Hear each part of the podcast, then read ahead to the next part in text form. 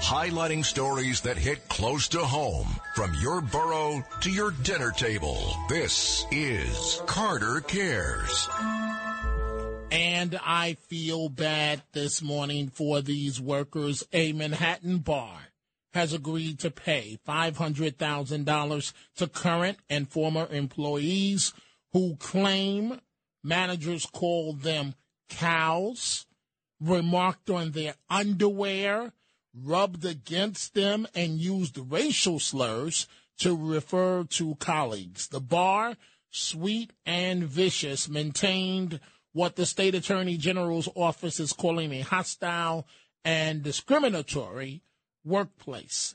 And on a lighter note, I just found out what the term honey trapping is.